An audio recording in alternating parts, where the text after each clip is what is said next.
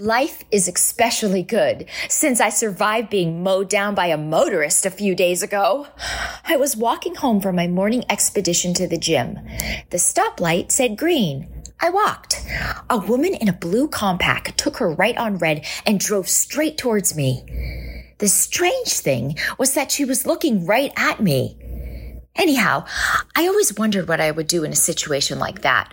Like when you have those falling dreams and always wake up in time. This time, I froze. She stopped inches away from my recently sculptured body. I looked at her in amazement, and she looked back at me through her cracked window and said in her best valley voice, I'm sorry. Her tone betraying any real remorse. In fact, she sounded annoyed. Anyhow, not to be morbid, but it was my first near death experience, and let's just say that I'm now a bit trepidatious crossing the street. I went to see the new movie, Hollywoodland. It was great. Diane Lane. Now that's one classy actress I'd like to emulate. She's simultaneously strong and vulnerable, and her sexuality is so mature. Like the way I imagine Anna Karenina and all those other ethereal ladies of fiction with whom I spent my lazy hours reading and living vicariously through. I felt for Ben Affleck's character, George. Like his Superman, I feel I've been a bit pigeonholed in this town. Funny, quirky character girl. I can do so much more. I'm a dynamo at drama. Someone take a bet on me. I dare you. My little studio apartment is such a mess. So messy that my building manager walked in my apartment and told me it looked like I had robbed myself. It's very challenging living in a studio.